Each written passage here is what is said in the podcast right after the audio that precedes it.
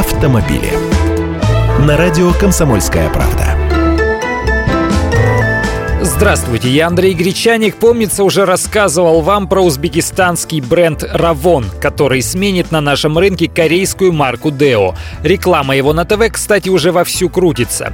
Под новой маркой начали продавать автомобили «Шевроле» разных времен и народов. Вот и новым поколением модели Nexi окажется слегка видоизмененный «Шевроле Авео», но не нынешний, а первого поколения. Модель будет комплектоваться полуторалитровым бензиновым мотором в пару с пятиступенчатой механикой или шестидиапазонным автоматом.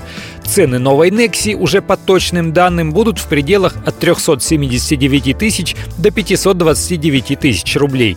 Самый доступный седан с автоматом обойдется в 479 тысяч, с кондиционером в 489 тысяч. А сама модельная линейка уже состоит из трех машин. Есть еще Равон Матис и Равон Гентра.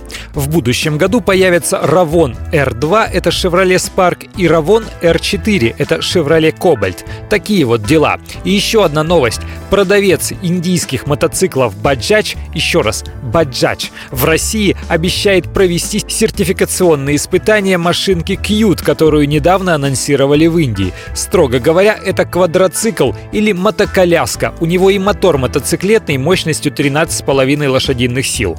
Сам аппарат весит 400 килограммов и может разогнаться до 70 километров в час. Хотя выглядит машинка как АК, например, цену обещают на уровне 250 тысяч рублей. Хотя Равон Матис стоит чуть дороже 300 тысяч, например.